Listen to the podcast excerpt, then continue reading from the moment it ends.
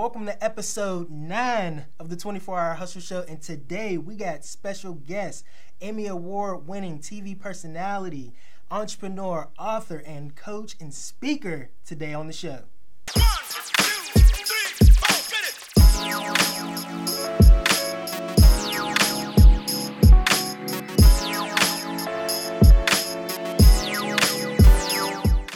Welcome to the 24 Hour Hustle Show. I'm your host, Anthony Freeze, and today we got special guest Darieth Chisolm.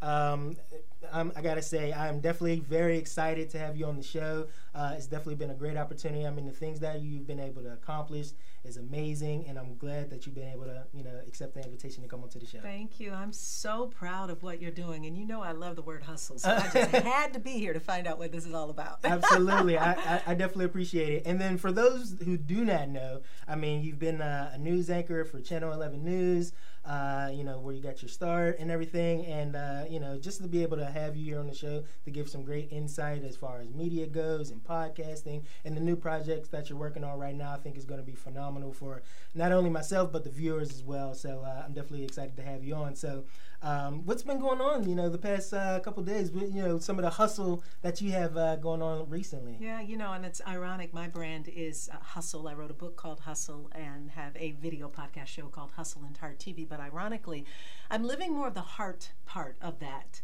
Mm-hmm. Uh, two word uh, definition of myself hustle and heart. Uh, I am back in Pittsburgh, which I'm really excited to be uh, filming, filming a feature length documentary uh, called Fifty Shades of Silence. It is a global movement to give voice and dignity to victims of sexual assault and cyber crimes, mm-hmm. particularly online harassment. Mm-hmm. Uh, it has been, uh, unfortunately, very close to my heart in that I am a recent um, revenge porn cyber sexual assault victim. And um, since we'll spend most of our time on this show talking about how to take your mess and turn it into your message mm, and how it. to leverage and use the resources you have when you're faced with a major challenge, um, I'll just say that um, through that personal challenge, I was really able to use uh, bo- both my story um, as well as my platform and, and my resources to not only f- begin filming the documentary, but to create a website that is filled with resources for victims and advocates uh, who are desperately trying to fight this issue of cyber harassment and cyberbullying. Mm-hmm. And so I'm very proud of the work that's gone into that in, in just the last few months and really excited about the advocacy and the social justice mission of 50 Shades of Silence. Mm-hmm. And that's amazing. I mean, the work that you're doing is phenomenal. Uh, and I definitely want to see, you know, some great things come out of it. And I think there will be, um, to be honest with you. Um, so as we always do on this show, um, let's get into uh, your origin story a little bit, your backstory of, uh, you know, how you came to be, uh, just so we can get on that a little bit briefly for people who do not know. Um, you know, where you grew up, where you, you know, where you started from. You know, give us your story. I hail from the D. I'm from okay. Detroit. okay. I respect that. Yeah, I gotta respect that. Um, born and raised in Detroit. I mean, I'll make that very fast. Uh-huh. Um, uh, went to Cass Tech and Wayne State. I, I actually started my television career in uh, college. I was a 19 year old college student and had a talk show called Strictly Speaking. Oh. Uh, it's very much like Oprah like back in the day at mm-hmm. WGPR, which ironically was the first African American owned and operated television and radio uh, station in the country. Wow, I didn't know And uh, I hosted a show called Strictly Speaking, and we had a studio audience. We mm-hmm. could fit about 60 people in and a panel. of, Again, I was 19. Yeah. And uh, I would we would talk everything from homelessness to um, issues that were impacting uh, citizens in, in the city of Detroit to celebrities. Whenever we had the fortune of having a number of celebrities that would come through town, mm-hmm. we'd have them on the show as well. So I was still in college getting a degree in journalism while I hosted that show. And prior to graduation, I got a job in Dayton, Ohio, and mm-hmm. started working there in television um, at WDTN mm-hmm. and uh, finished my because I promised my grandmother I was going to get a degree. So I uh, finished my coursework at, at uh, Dayton Community College. Uh, ended up graduating from Wayne State and then came to Pittsburgh in 93, mm-hmm. Uh, um, February 93. And from there, spent some 20 years in uh, at WPXI Channel 11. So Um, that's the shortest version I could possibly give you. and that's okay. I mean, Yeah. because your story, I mean, we That's we where got- it begins. We got a lot more to go after that, Yeah, I was gonna say we got a lot to cover, um, but that's interesting. Um, so you know, just real quick, um, what what was like some of the best experiences that you got out of being on television? Oh my. I mean, I think the biggest thing was just the what I hope was the impact that I made in the lives of people who watched Channel 11 each and every day. It, I really felt honored and humbled to deliver the news every night and to share with people what was going on in Pittsburgh. I mean, whether it was something as tragic as a car accident or a fire to more important stories, and knowing that I was the voice and the face of a station that people turned to and trusted for news. Mm-hmm. There's there's as a journalist, you know, you really you enjoy writing and telling stories. I mean, that's part of why we do what we do. But then at the same time, you also are very much seen as um, a public figure, and in that, that there's a lot of responsibility there. And so I took that responsibility very seriously and and enjoyed it and miss it to some degree. Certainly miss my colleagues at Channel 11 and um, the service that we I provided, they provide uh, at the station. But beyond that, it's you know it was it was a great stint. I mean, to have 20 years at a station Yeah.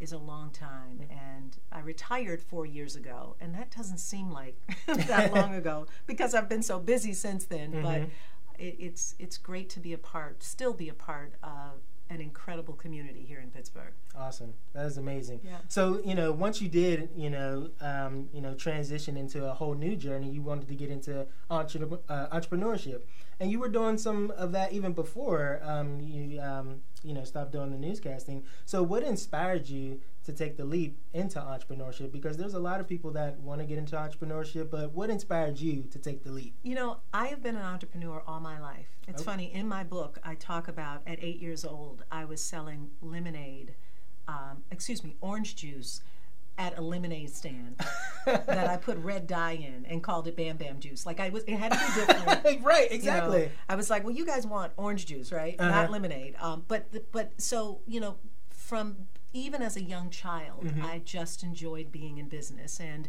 I went on to you know in high school, I, I had a couple of small businesses. I, I opened, I had a vending service, and so I provided vending services in the city of Detroit when I was in college to pay my way through college. So entrepreneurship has always been in my veins. And um, i often say i was just a television personality playing a television personality but really who i've been as an entrepreneur. And even through those years at channel 11 as much as i enjoyed being a newscaster i still had several businesses. And uh, many entrepreneurs particularly serial entrepreneurs um, understand that that desire to be of service, to have a product or a service out there that may in fact impact people's lives in some way or provide them with some product or service. And so it's just always been a part of, of who I am. And you know, along the way, some of those businesses were brick and mortars where I had 16 employees and was very much in the traditional sense of owning a business. Lot, a lot more of it has been in the social entrepreneur space um, as a solopreneur uh, working with individuals. But nonetheless, it's been a part of my life's fabric for almost you- all of my life. Yeah. It's been a part of your DNA for It a long is part of a long time. Yeah. yeah, That's why the word hustle, I think, just resonates with me Uh-huh. in the positive sense of the word Right. hustle. Oh, right, right, Yeah, right. yeah. Absolutely. Yeah. Actually, let's get into that. What is? What do you feel is like your definition of hustle? You know, I should have brought my glasses, but I have a clearly defined definition of hustle um, in my book. And here, you, if you, I don't have my glasses. You can Yeah, I'll definitely. There you go. so let's see. So let, all right. So the introduction of uh, hustle. Got the definition. Hustle is the never-ending flow of energy and commitment that sets the extremely successful people apart from the majority. Successful entrepreneurs hustle like there's no tomorrow. At every attempt, they give it their all. All of their attention, focus, energy, and commitment. Hustlers are not afraid to fail. They're not afraid to go after what they want in spite of their doubts or the naysayers. They simply remain in action, working, and enjoying their journey. Hustling is about taking action before the perfect conditions arise, taking a leap of faith before we receive permission, stepping out before it appears reasonable, and moving forward before others appreciate your next move. That is good stuff right there. That's a long definition. It is. definition. I mean, it, it, it definitely. I don't know. Do you equate? Does that I, I, resonate? would, I would say I agree. I mean, a lot of that. I mean, especially the, the naysayers, because I feel like my haters are my fuel. Um, that that and uh, you know, as far as also the, the appreciation and the for me, hustle is like you know the late nights, the the grind, the working from you know seven to three p uh, three a.m. in the morning and waking up early the next day and being able to have the excitement to go after it again and just having that desire and passion to just always want more. Uh, you know, I, I feel like it's definitely one of my favorite words because it's it's something that puts you in the action mode of doing. Um, which is why I, I, wanted to call the show the 24 Hour Hustle Show. I mean, because it's all about hustle to get things done.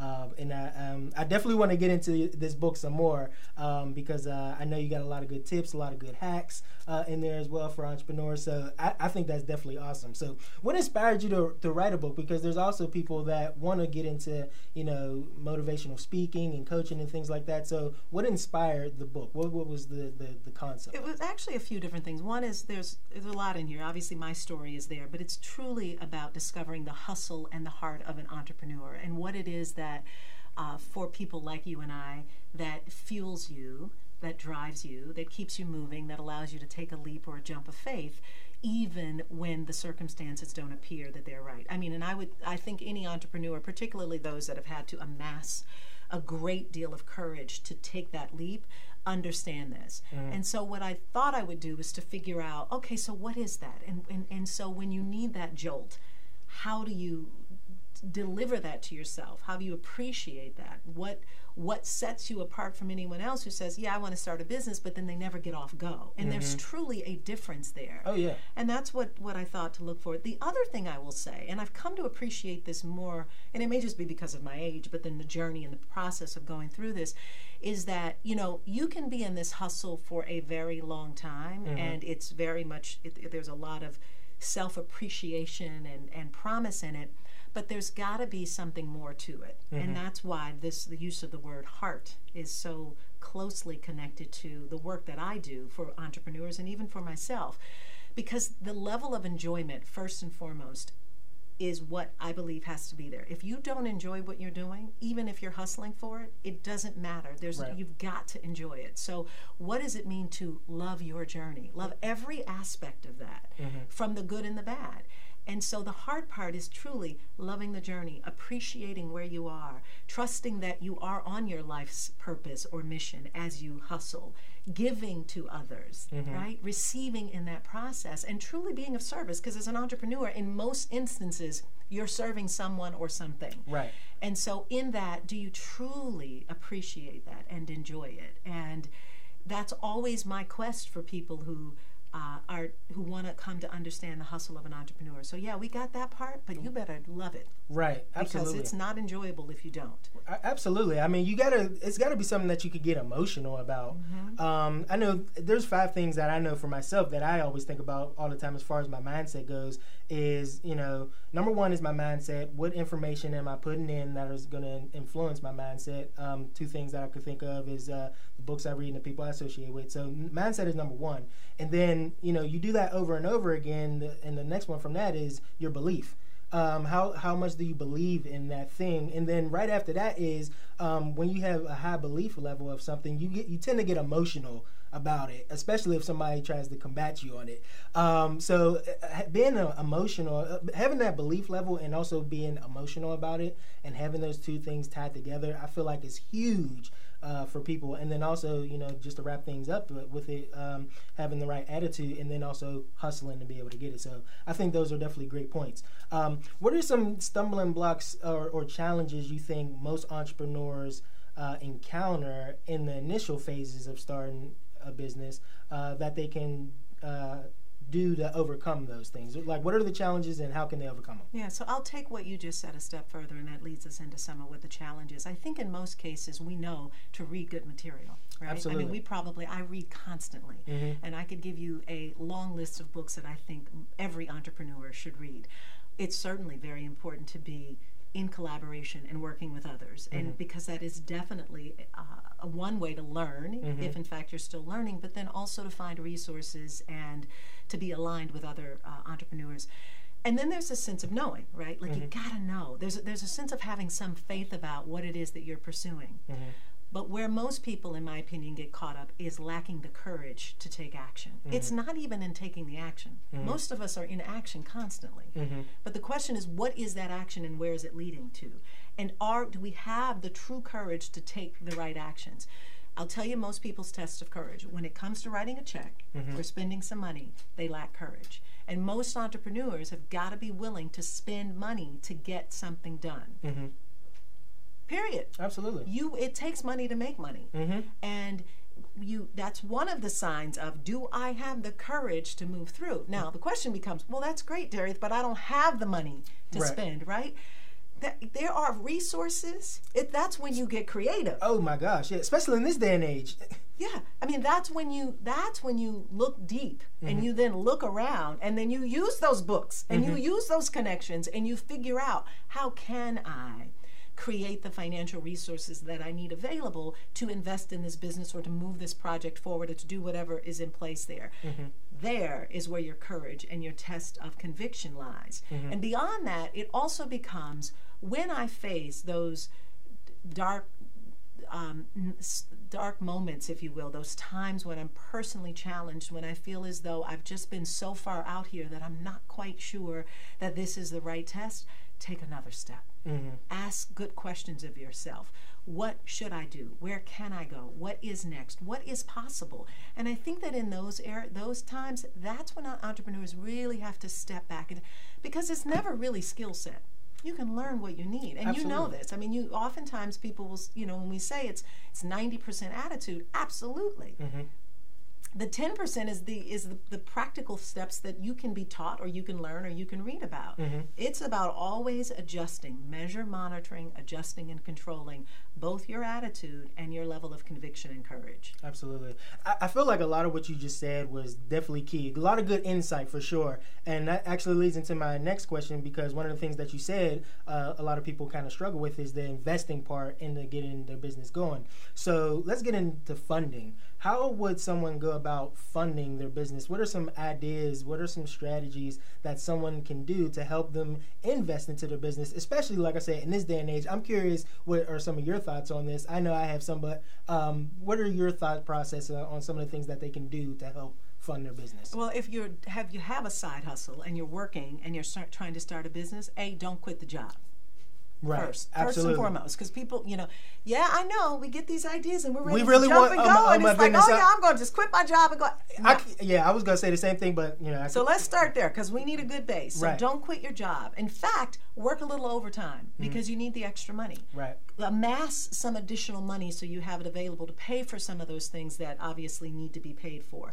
Um, beyond that, it becomes okay. So how can I creatively um, to whether it's crowdfunding, and we certainly know there are lots of ways that you can crowdfund to raise money for a particular project. Mm-hmm. Um, developing corporate sponsorships and sponsorships with other companies that may want to come on board and either lend you resources, in kind resources, and or money available if that's possible. You can ask for loans. Mm-hmm. The other thing is that you know I am a huge believer in, in living debt free. I've been debt free for, for many years. And so while I use credit cards, I pay them off. Mm-hmm. But I will say that early times, sometimes if you've got a card that has money and you need to make a purchase for your business, make it. That's an investment. You can mm-hmm. write that off. Don't sit around and say, I don't have the money available when in fact you do. Mm-hmm. I'm not a big believer in dipping into your 401k if there's money there. Mm-hmm. But you either have that as a means, if you truly believe in what your business is, if you truly believe that you need this money and funding to go forward and you have the resources, choose them. Because talk about taking a leap of faith, talking about believing in yourself before the time is right, sometimes we have to do that. The other thing that will do is I bet you you'll get into hustle mode. Right? Oh, yeah. I bet you you'll work a lot harder then, right? Oh, absolutely, you got you got something on the line now. You got something on the line. And and I think oftentimes people just don't feel like they have enough on the line. So that's why people give up so quickly. Mm. Because they don't have anything to lose or mm. anything to risk. Mm. And in that really lies the true potential for greatness. Mm-hmm. Absolutely. I mean, that, that was good stuff right there. I mean, uh, it, that was good. Um, as, and as far as like even taking it further, some ideas that I also had in mind, like you can even sell stuff on eBay or even on Amazon or or let go. Like I'm pretty sure they got a ton of stuff that Oh, could be. You can do a, um, you know, a something you can sell online, as you say. You can do a garage sale. Oh my I mean, gosh, there's yeah. so many things that you could probably offload or get rid of. Absolutely. That might be of some value to someone else. That Mm-hmm. you could, you know, get you a few extra bucks, and then use it wisely. absolutely. Yeah. The other thing I would say is also to figure out strategy wise what what are the purchase that purchases that absolutely need to be made today, and then figure out the cost associated with that, and then start looking at things in stages. Oftentimes we think of projects and then we get overwhelmed because we see, oh my God, it's going to cost us three hundred thousand dollars to launch this project. Well, you may not need all of that right away. Mm-hmm. What is it that you absolutely need right now, and where can you resource the funding for for it? Mm. I think when we get into this creative thinking of asking ourselves questions like where can it come from what else can i do where else can i turn as opposed to looking at what is temporarily mm-hmm. And then being blocked and sidetracked it's like you've got to be much more creative because mm-hmm. that's the mind of an entrepreneur anyway Absolutely, right absolutely. Yeah. And I know even for myself, I mean, another thing that people can do is just I cut expenses. Um, I know for myself, I'm fine with eating ramen noodles for a couple years to get to, you know what I mean, to get to the goals that I really want. I mean, because it's, it's the payoff in the in the long run. I mean, to be able to do some of those things. I mean, maybe live in an apartment or, or something smaller, something that you're not living above your expenses. Yeah, you know, I I for a long time subscribed to nearly everything Dave Ramsey used to say about living I love Dave Ramsey. I love him, and and really for me that totally changed personally the way that I looked at money Mm-hmm. um, and being debt free.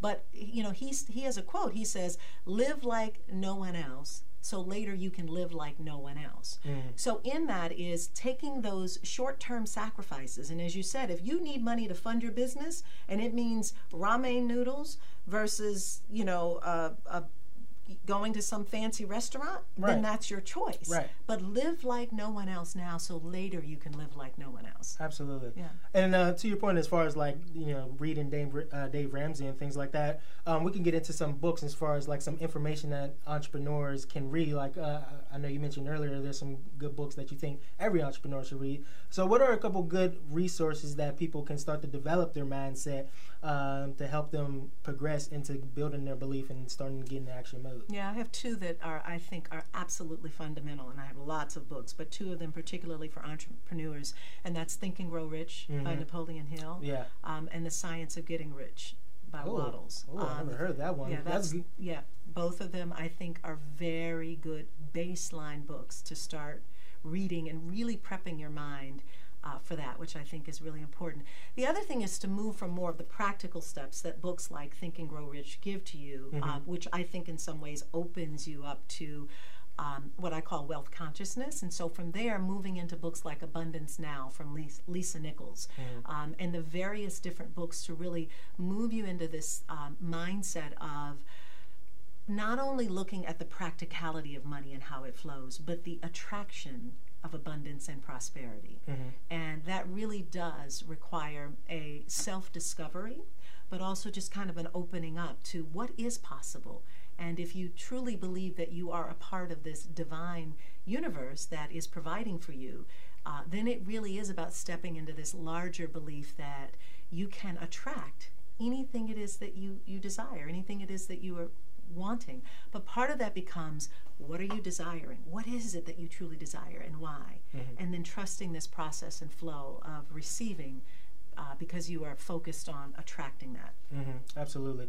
And then uh, another question I want to ask, um, because one of the things that you are very active on is uh, social media and using your platform to promote your uh, your book and your coaching and uh, the things that you're doing. Uh, one of the things I want to get on is uh, your podcast um, because there are also um, some people that may want to be able to start their own podcast. And you had Hustle and Heart TV, which I think is great. Uh, you know, what inspired you to start that? And then what was the process like to initially get that started? So I am always thinking about what's to come. What are what's the trend? What's in place? And 4 years ago, video podcasting was relatively new on the scene. Mm-hmm. Podcasting had been around for a while, it kind of died off, and now we've seen this emergence of people doing podcasts. And in your case, yours is considered a video and it could be considered a podcast if you put it out on a podcast directory. Mm-hmm. And so I looked at that and I thought, wow, this could be a perfect opportunity. I'd since retired from Channel 11, that I could use my interviewing skills to really dive in and look at the hustle and the heart of an entrepreneur. And so as I thought about what platform would I want to do that on, it became very clear for me to think about, well, definitely podcasting, but I want to do it in video, so I'll use YouTube and my website. So as in many platforms as I could possibly present the material, that's where the that's where it came from. Then it became the fun part of Mm-hmm. okay, so who am I going to interview?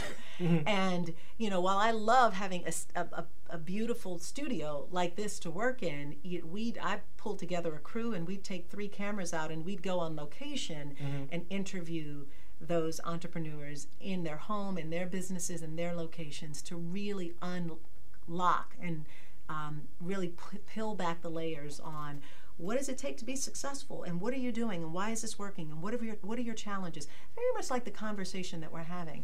And that was that was clear to me that that was a great way for me to not only use my skills from television but then to also use my passion around entrepreneurship and empowerment and self-development.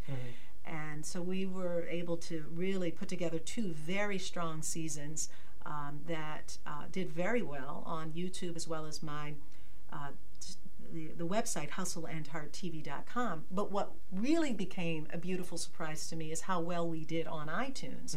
We launched it on both iTunes as an audio podcast, but as well as a video podcast. And because there were very few people in the space, and still is to this day, we were able to shoot to number one, and we were number one for two months on iTunes, which afforded us lots of viewers all over the world. Mm-hmm. So to this day, when I go back and look at the analytics and the numbers, there were people from the Netherlands and Hong Kong and Israel and places. I, I, I have lots of friends all over the world, but I mean, some of these people I'm sure I didn't know, but they were watching the show, and that felt so incredible. But it, it a couple things happened. It made me realize that we are we are in such a global space, mm-hmm. and our ability to connect and engage with people all over the world is instantaneously on the internet. Absolutely. And when we when we restrict ourselves to our own county lines and states and don't realize the power of what we have through the internet and through things like podcasting and YouTube and iTunes,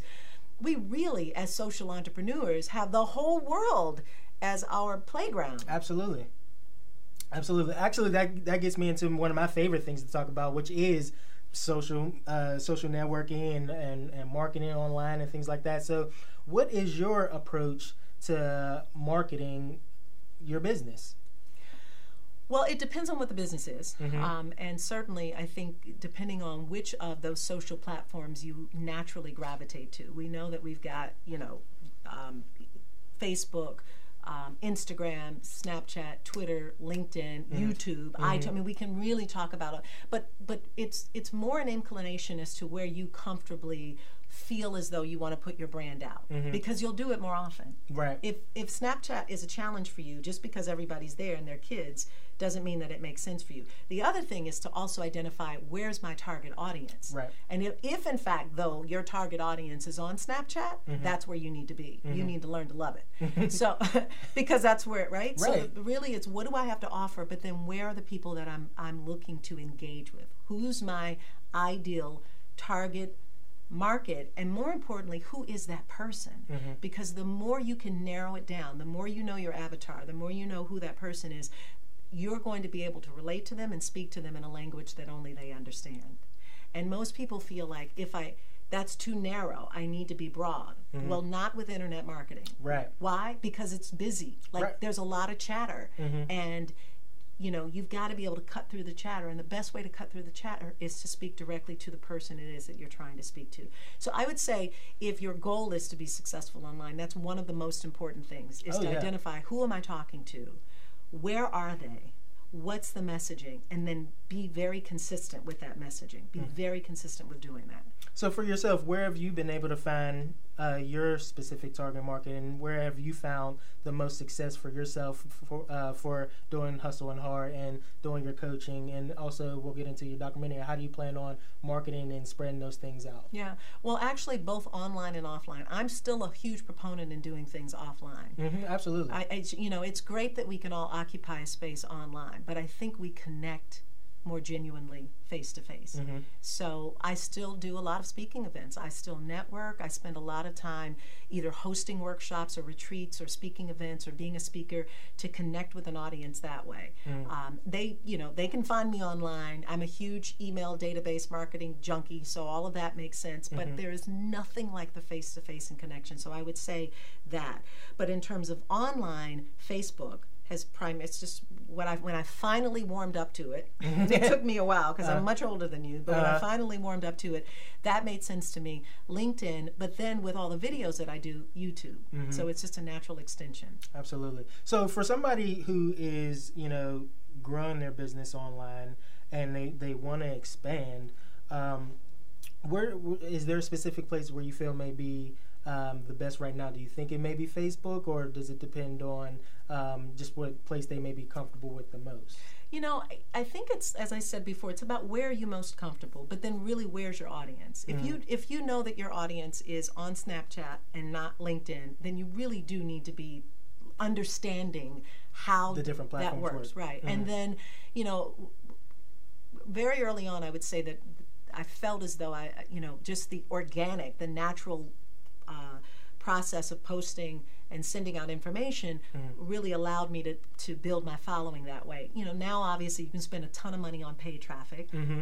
Which I still don't understand. I mean, I, I, you know, the, the, analytics change often, and so it's mm-hmm. somewhat complicated. But there are lots of people who are very successful uh, by leveraging, you know, their paid content through advertising on any one of these social uh, networking sites and typically, what is needs to be in place is what's called funnels. So if you don't have enough funnels in place, there it is, with enough content that mm-hmm. you are engaging that community once they get into your funnel and you're sending emails or you're doing live videos or you're doing something that works for them, then so what that they found you you've got to stay in contact with them. And that message again has got to be completely clear to them about what they're looking for. Exactly. And then uh, if, for people who don't know what funneling is that's when someone may come across your content and then they can you know maybe search you on your website. They can get involved in a newsletter to be able to stay more engaged and you can be able to stay in constant contact with them all the time and giving them updates. And you always got to have content to be able to provide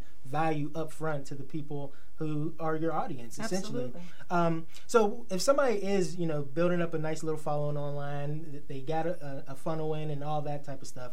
How does someone go about monetizing their business online? Yeah, and so that really depends on what you have to be monetized. Okay. Right? And many of us who are in this solopreneur space who have info products, that could look like a book, a course, uh, a coaching program, you know, something that is delivered electronically mm-hmm. and that people purchase and then they consume online.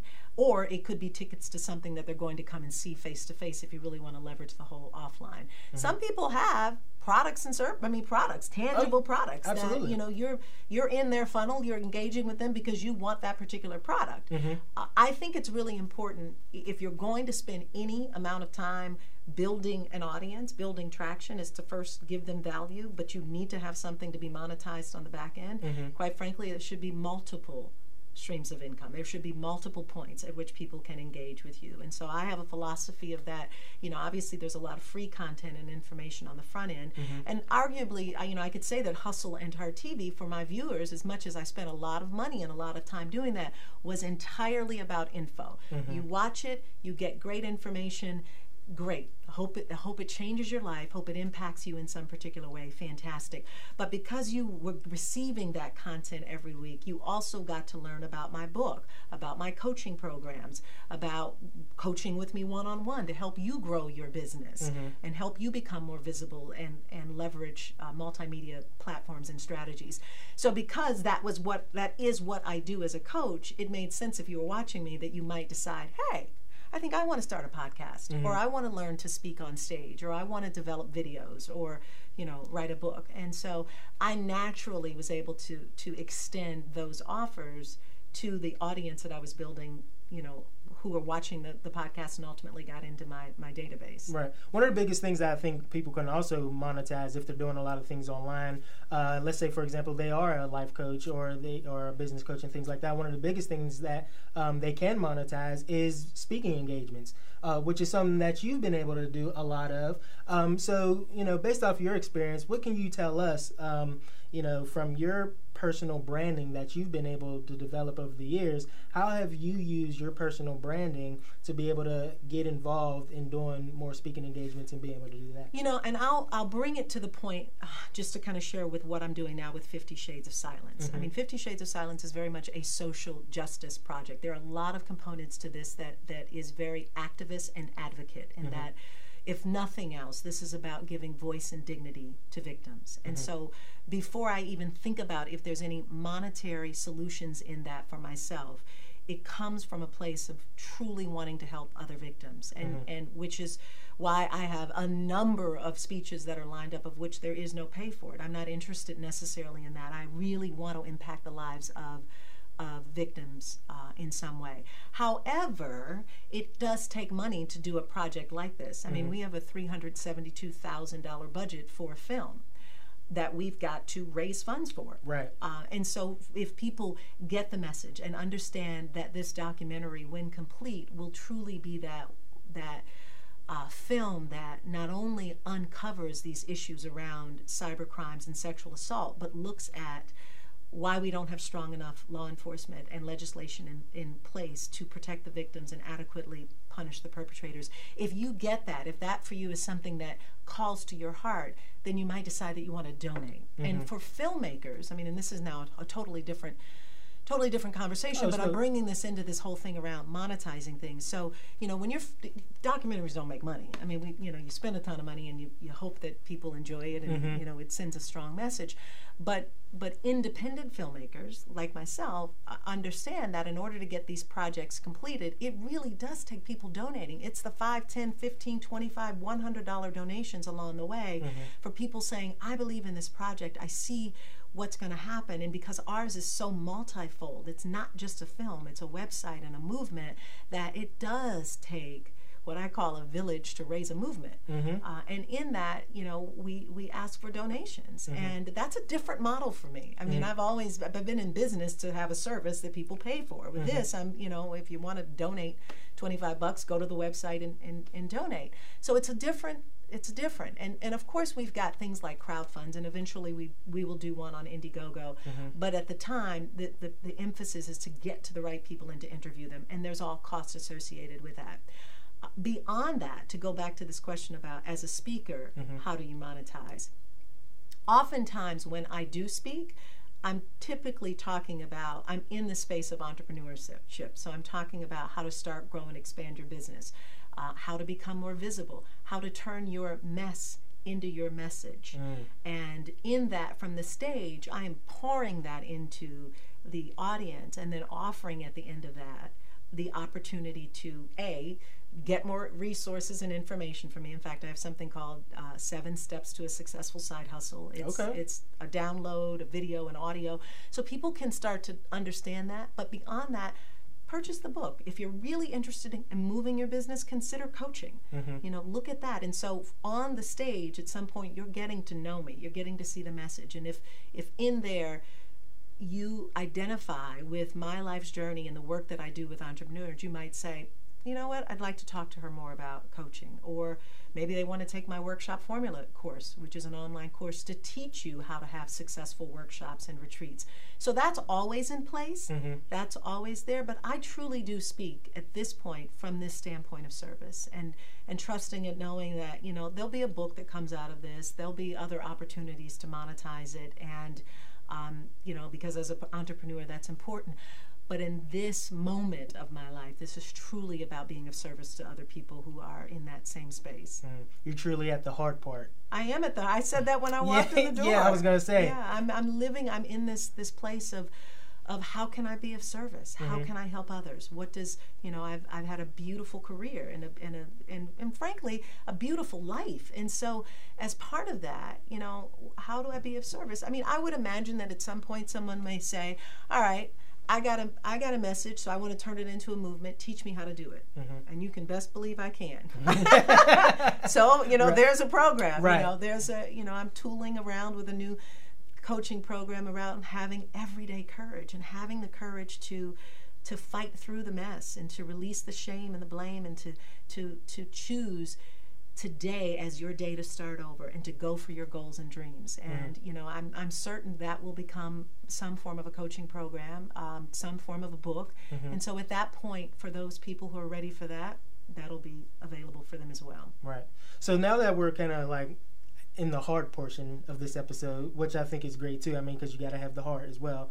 Um, let's talk about you know your Fifty Shades of Silence project that you're working on, uh, and for people who do not know, where did that stem from, and how that all came to be about, and what is the the goal that you're trying to accomplish out of this um, uh, for people who do not know. Yeah, yeah. So, Fifty Shades of Silence really came from my own personal experience with revenge porn and cyber sexual assault. I was, um, my life was threatened uh, multiple times by an ex boyfriend who I cut a relationship off from some time ago. And um, he originally started with threats if I didn't return to the relationship.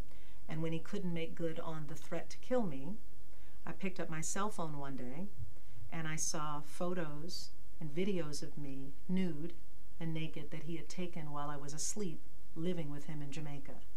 So he had taken then this like a year prior and had held on to it and was extorting me essentially, saying that if I didn't return, if I didn't come back to the relationship that he would send those out on social media and put up a website. Now, given my celebrity and credibility and all that I've ever worked for, he knew that obviously that could be very damaging. Mhm. And for a long time, it kept me very silenced. And as I continued to, you know, say to him, take it down, stop, he wouldn't. He was relentless in it. And then eventually he put up a website and put all of those photos on, Mm. uh, which at the time, you know, was available for anyone to see. And I knew then that I needed to act and, and be much more aggressive uh, about this. And so um, I hired an attorney. I am still in the process of both civil and criminal charges. But what I uncovered in this process is that there are thousands of people who are being cyberbullied, cy- have cybersexual harassment or cybersexual assault or revenge porn or whichever term you plan to use for it, uh, and are facing incidents. In my case, these weren't even photos or videos that I gave to him, let alone allowed wanted him to use. And there are people who unfortunately are sharing their content and what might be considered consensual sharing. Whether it's consensual or not, the fact remains for those of us who don't want it out there, we should be able to adequately express that to internet companies and providers to have it removed. Not so easy. Mm.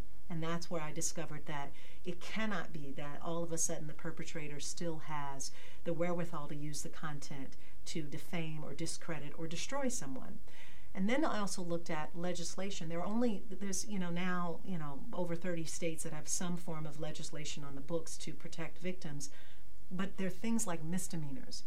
The punishment is not nearly enough for the type of shame and blame and uh, pain that the victim experiences. And, and we know that, you know, there have been multiple cases of children and adults committing suicide because of this. Um, it is, I liken it to rape.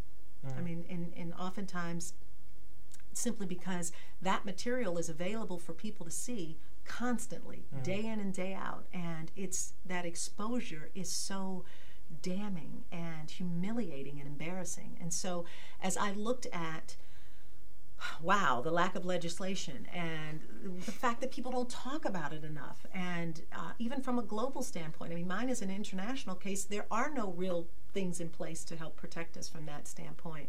That it became very clear that that I needed at least to do something about this. And so I decided that I would use my voice, my story, and my platform to not only go public about what I was experiencing, but to shoot a documentary to, to tell this story as wide and as broad as I could. So we have interviewed multiple victims that from cyberbullying to cybersexual assault to even luring and human trafficking and human sex trafficking, which is an extension of this behavior that goes on online. Mm-hmm. So I've interviewed them. I've interviewed advocates and law officials, or excuse me, lawmakers and um, legal experts who are crafting laws and bills to put into place for tougher legislation so it's you know when it's done, my goal to answer your question is is very widespread. First off, is that we um, have distribution on multiple platforms. First, I'd love for it to win a few uh, awards at film festivals, so mm-hmm. you know, that would go. be nice.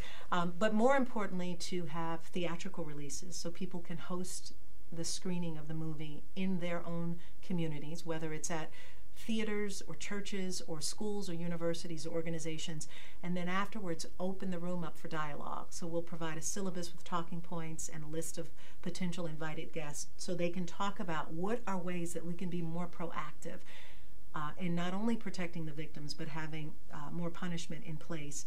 But then, how do we become, as a social society, how do we become more responsible around posting, texting, and sharing? And to that degree, how do we do that? And then what do we do with children? Right. You know, that doesn't mean they should go to jail for the rest of their lives, right. but we should be more impactful in helping them to understand the social ramification. They have weapons in their hands when they use them in it with the intent to harm someone. So how do we help to police that and and help them? So the film, you know, when released theatrical, also available online so that people can download and watch it as mm-hmm. well. Uh, the website, which is up and available, and by the way, it's 50, the number 50, 50 shades of silence.com.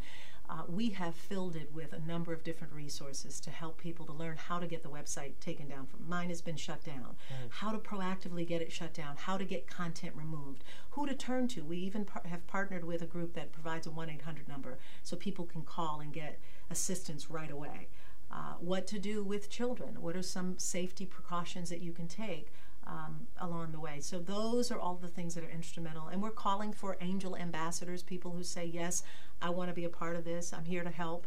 You know, I'll host a screening. I'll mm. share the message. I'd like to donate. You know, whatever. So the website is there, and um, I'll say as a final piece that I have, as I said, just really become a, a strong advocate in this space. So I am.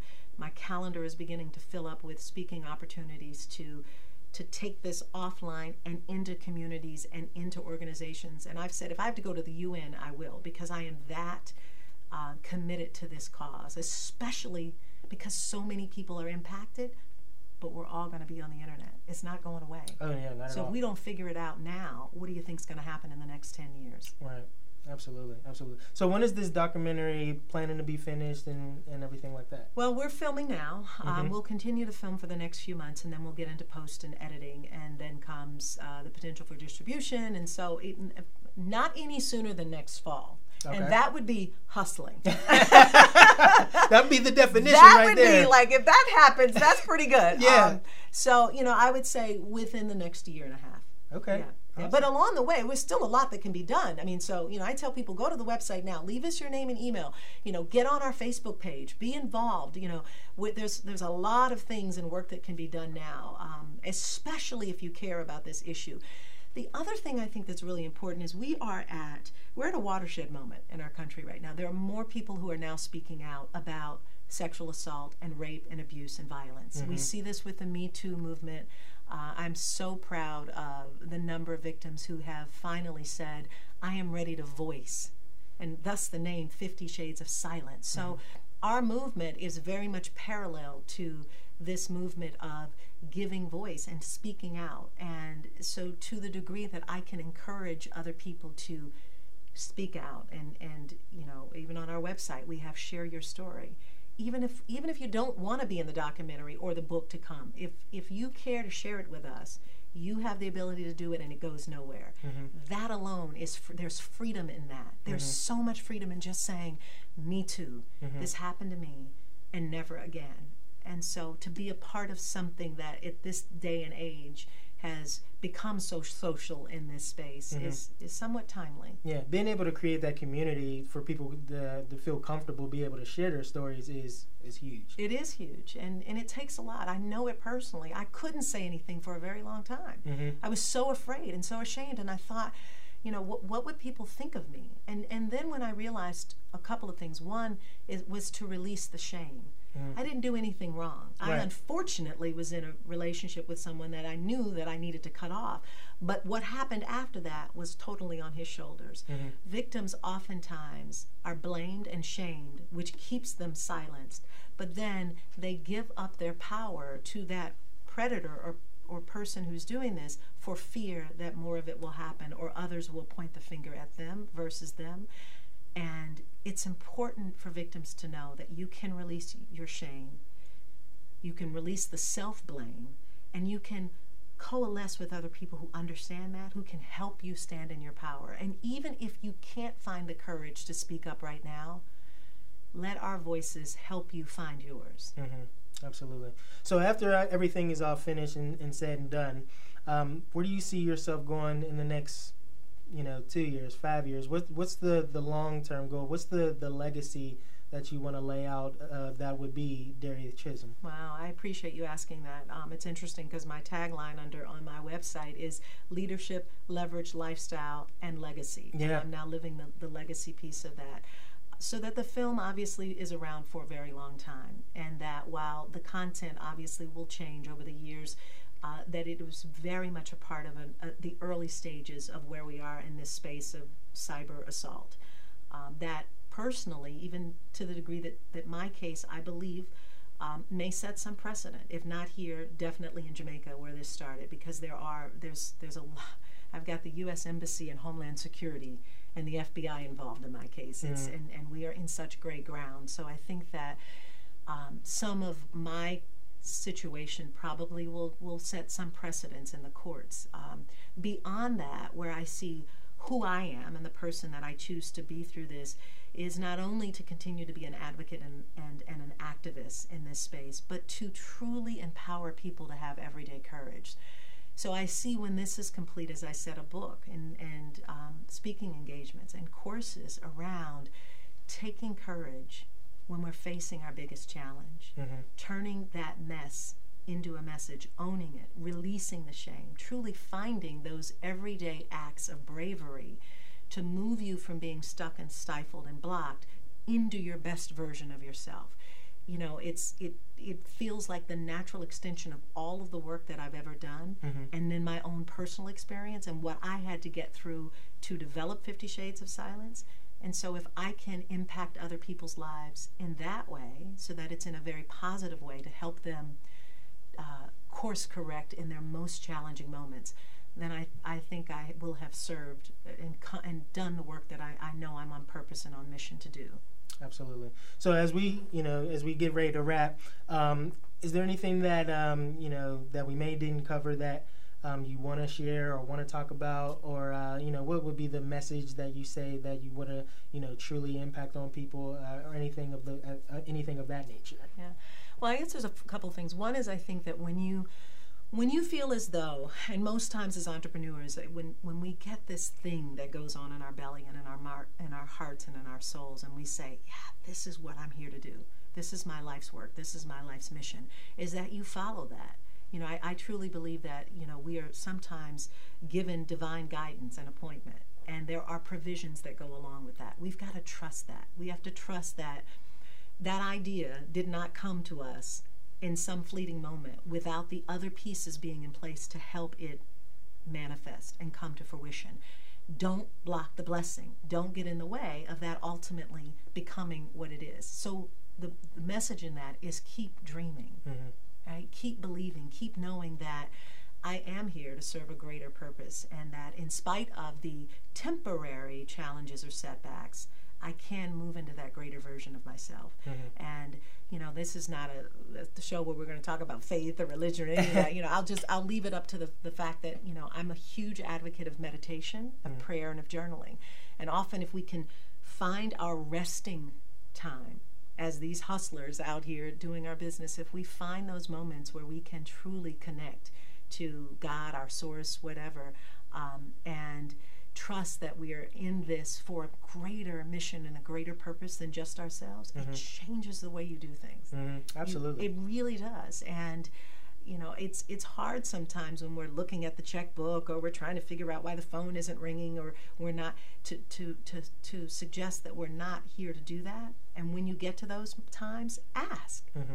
so what would you have me do where mm-hmm. would you have me go how is this supposed to unfold mm-hmm. what are my next steps mm-hmm you know, we the message is probably all being delivered consistently. We just clog it up because we get so busy doing so many other things. Right. Um, so I would say that, and um, just as a side note, but you brought this up earlier, and this is to pivot back to the title of your show, mm-hmm. which I absolutely love, um, and to what we were talking about, which is this 24 hours. You're absolutely right. We all just have 24 hours, and for those of us who have these big, grandiose dreams, right?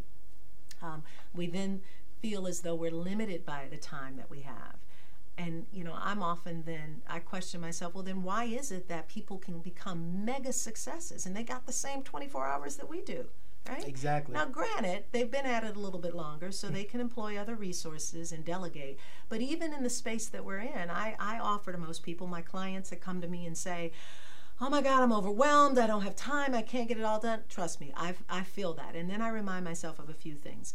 And one of them is to get everything you need on a calendar. Mm-hmm. Like it should all be in there. Color coded, whatever you need, put it on a calendar. Secondly, and maybe more importantly, it's the language that we use when we feel that we're overwhelmed. When we start to say things like, I'm overwhelmed, I'm tired, I'm broke, I don't have the time, I don't have the resources you're absolutely right. Mm-hmm. And you've given yourself no space to find that either. Right. Because you've just declared I'm overwhelmed. I don't have the money. I don't have the resources. Instead, we need to be creatively asking questions like, How can I find the time? Mm-hmm. How can I find the resources? Speak it into existence. Speak it into existence, but then ask a proactive question so your mind can start finding the answers for you. Right. So con- you have to change the language because I'm overwhelmed and I'm stressed out only gives you more overwhelmed and stressed out. Exactly. All right? So change that language. That's most importantly. The other thing is to figure out how can I delegate? Who can help me? You know, even if you don't have the funds or the money or the resources available, you may have friends or family or other people that can help you so that you can leverage your time. Mm-hmm. We cannot do it all. Right. We might think we can. and I often wear an S on my chest. but I'm aware that, you know, it's it's it doesn't happen. So the question becomes who can you delegate to? And and as you start to earn money, really start to think about using that money to leverage other people's time and resources. Mm-hmm. You know, we, we sometimes want to go buy more stuff. Mm-hmm. Well, and it's important in some businesses to buy stuff, but invest in other people who can invest back in your business and time. Mm-hmm. So having that opportunity to to figure out how can I delegate and how can I leverage. And the other th- thing that I would also mention is that I think we often underestimate how much time it's going to take and then overestimate the results. Mm. And we really need to be carefully thinking about it. And the best way to do that is to always measure, monitor, adjust, and control. So, whatever the project is, if you've got a timeline or a deadline, you should be looking at this weekly, daily, weekly, monthly, and measure, monitor. How am do I need to course correct? Am I actually on track to getting to that goal that I set that's six months out, a year out? You can't wait till you're a month away from it and then decide to look at it and say, oh, we missed all of those things in the last five months. Right. Really, measure, monitor, adjust, and control is something that should be implemented almost on a daily, if not weekly basis. So, like those that. would be my points to, to time management and managing your 24 hour hustle. Oh, yeah.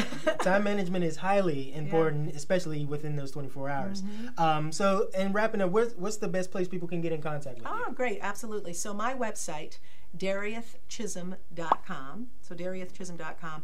Uh, you can watch Hustle and Heart TV there. You can get a copy watch of the it. book. you can learn more about my coaching programs. I even have, if people are interested in, in uh, having a um, 20 minute uh, discovery session with me, it's free.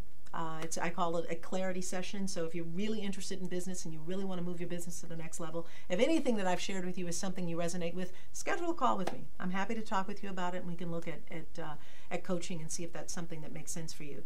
Um, the other thing is for 50 Shades of Silence. Uh, if it doesn't directly impact you, you may know somebody that it has, and they may not be talking about it. And the best way to, to know that is to just share it. Mm-hmm. And it's you know we we've got a Facebook page, we have a Twitter page, an Instagram page. The website is 50, that's 50 shadesofsilence.com. Go there, leave us your name and email address. Look at what's there. We're still in our early phases, and so in the next month to a year, you'll see what's going on. Um, so that's really important. And then I want to give a free gift if okay, I can. absolutely. Um, we love free. Yeah, yeah. So um, it's my seven steps to a successful side hustle. And so since we're talking about hustle, Yeah, we're all um, about the hustle. Yeah, and you can use those seven steps for just about anything. Um, but that's as simple as going to jointhenewhustle.com. Jointhenewhustle.com. Leave your name and email, and then I send you a download and audio, a guided audio as well as a video. Uh, the other thing you could do is if you're into texting and you're watching, just text 33444. That's 33444. And then enter the word unleash, hit send, and then leave me your email address, and then I'll send it to you that way. Awesome. Well, that's good stuff. A lot of good information on this episode. Uh, I definitely appreciate you being on the show. Absolutely. Um, I'm so proud of you. I Keep appreciate doing it. what you're doing. Thank this you. is awesome. Yeah. Absolutely. We should do a recap video after maybe um, the um, film is done and Oh, everything would like love that. to. Yep. I think that'd be awesome. Yeah. Um, so yeah, now that we know what Darieth Chisolm does with her 24 hours, definitely like and subscribe, comment down below, and let's go to the next episode. One,